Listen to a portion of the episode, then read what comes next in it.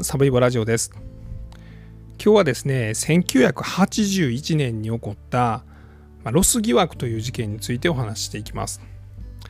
ロス疑惑とか三浦事件とか三浦和義事件とかあとは疑惑の銃弾事件とか、まあ、そんな風に言われてます、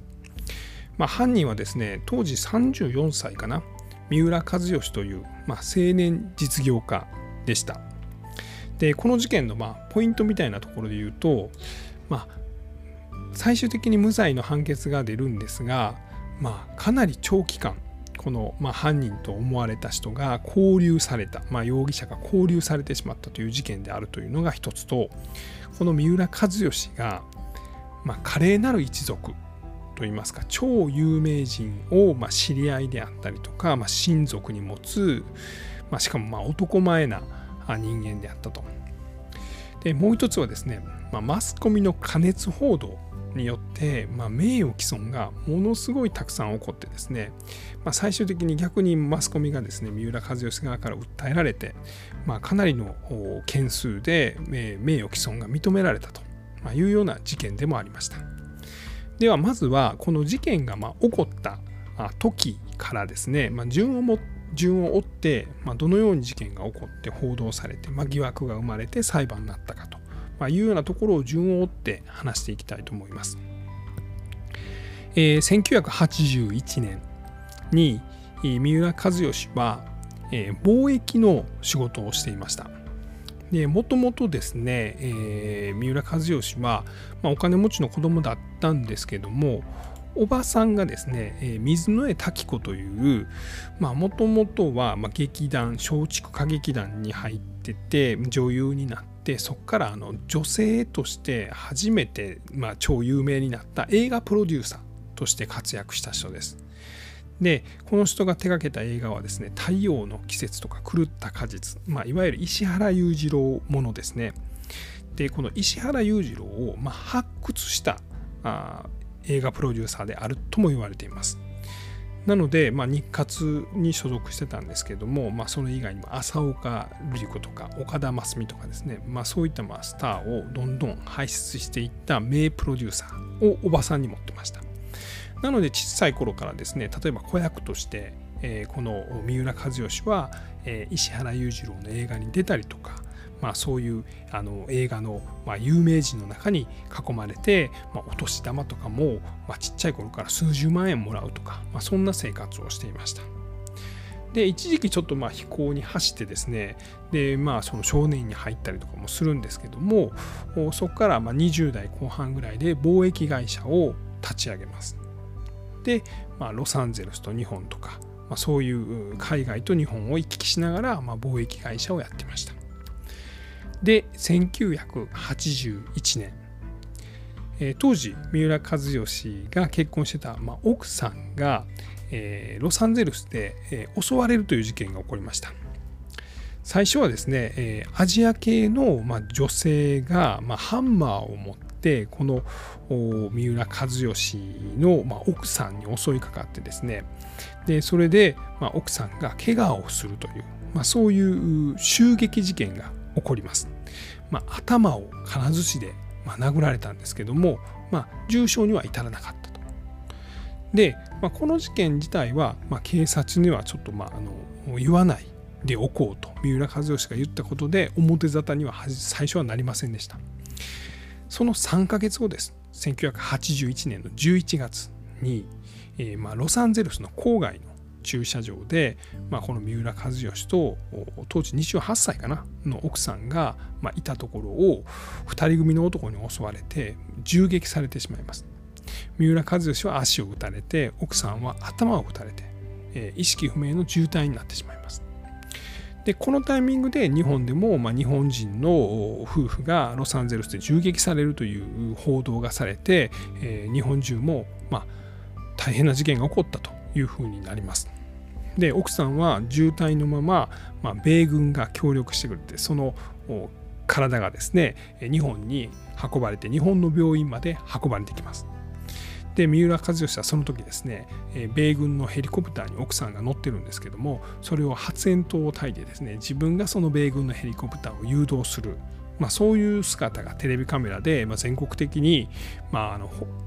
放送されまして三浦知良は、まあ、悲劇の夫しかもちょっとかっこいいみたいな風になります。で1982年になりまして、まあ、大学病院とかでの懸命の治療もあったんですけど奥さんは亡くなってしまいます。でまあこの時ですね、まあ、最終的に奥さんが亡くなったみたいなのも報道されてその時の三浦知良のコメントなんかもテレビで報道されて、えー、妻の名前、まあ、和美さんというんですけど和美和美って100回近く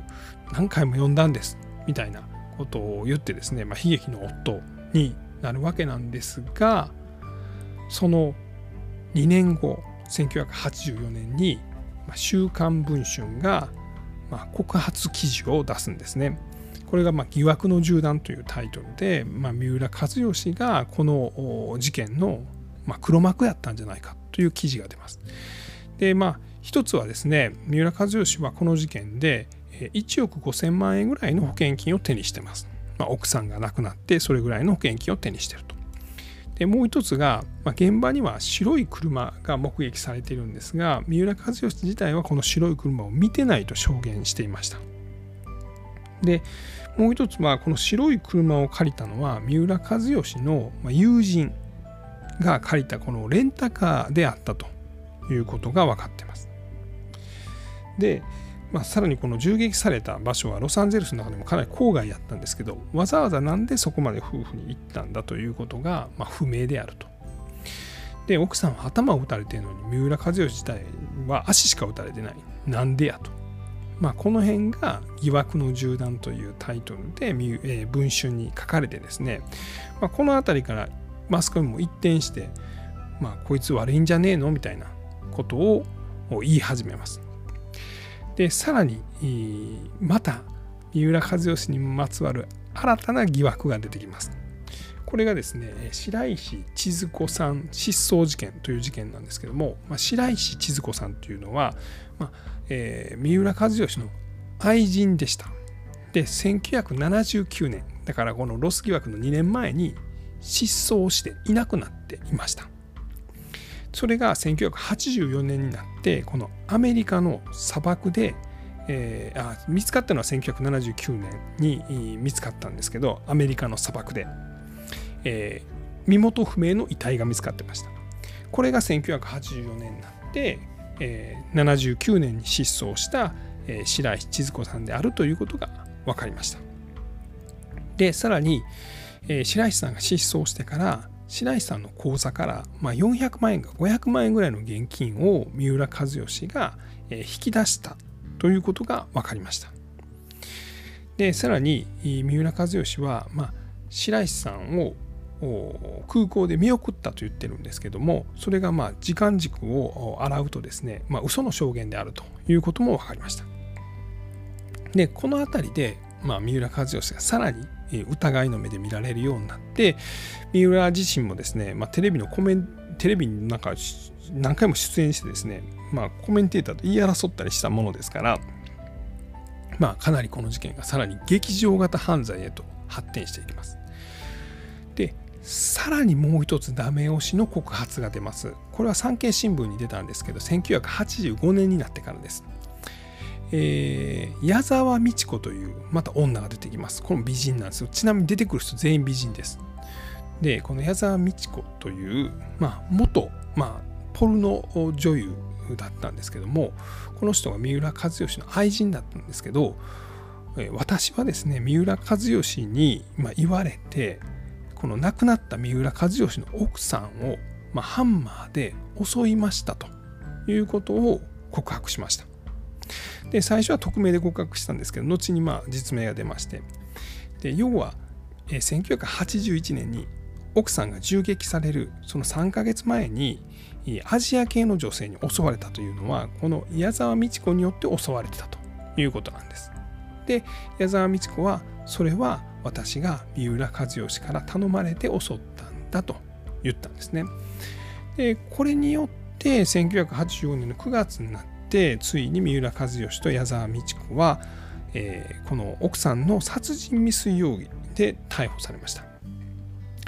で実はこの裁判はですね、えー、三浦知良には懲役6年で矢沢美智子は懲役2年6ヶ月の実刑判決が出てます。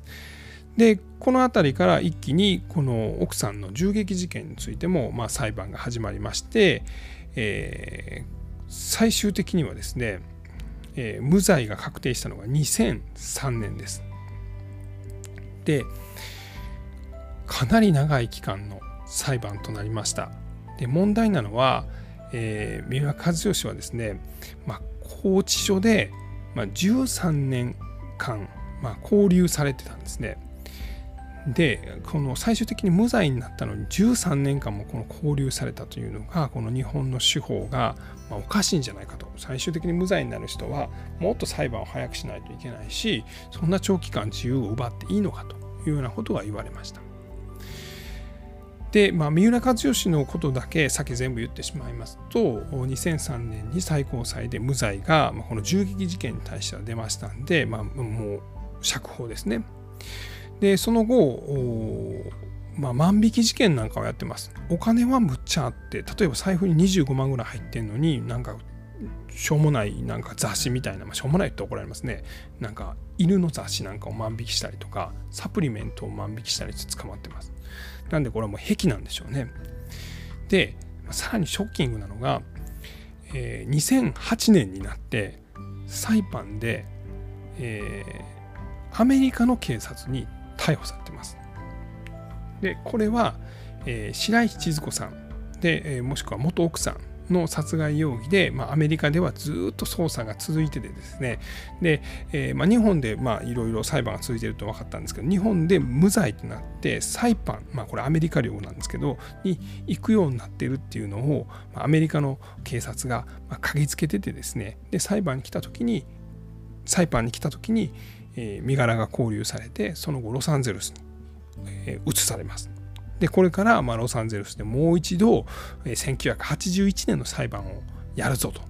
なった時に三浦知良は拘置所で首をくくってま自殺したということを言われてます。でこの自殺についてもなんかこう他殺説みたいなのがあるんですが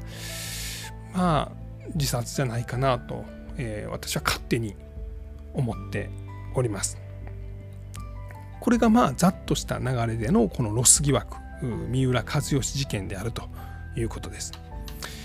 で、まあ、三浦知良というとですね、まあ、サッカーのキングカズが出てきちゃうんですけども、まあ、もう少し上の方僕が44なんですけど僕より上の方はこのやっぱロス疑惑をイメージするんじゃないでしょうか。でこのロス疑惑の事件でですね、まあ、さっき最初の方にちょろっと言ったんですけど、えー、一つ象徴的なのがこの、えー、名誉毀損の裁判ですね。で三浦知良がすごいのはですねまあ、いろんなマスコミが三浦知良のあることないことを書きまくったんですね。で最終的にこいつはまあ犯人だということをまあ断定的に書きまくってで、えー、このそれが名誉毀損であるということを三浦知良は弁護士を使わずですね自らこの出版社だとか新聞社を訴えていくんですね。でその裁判の数は400回とも500回とも言われてます。でそのうちの8割ぐらい買ったというようなことも言われてるんですね。なんで三浦知良はですねその後自分でですねあの本出してるんですよ。その本がですねまたなんかすごいんですけどあこうこうこれこれ、えー、太田出版から2003年に出てる本が「弁護士いらず本人訴訟必勝マニュアルみたいな、まあ、実際あの圧倒的なこうあの勝率を誇ったこの名誉毀損裁判を勝ち抜いた三浦知良だから書ける本なんでしょうね。でこの名誉毀損事件でさらに象徴的なことが起こったのはですね実はこの東京スポーツ東スポですねもう三浦知良から名誉毀損で訴えられたんですね。でその時に トースポが言ったのは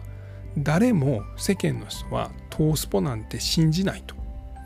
だから名誉毀損に当たらないと。トースポが書くのが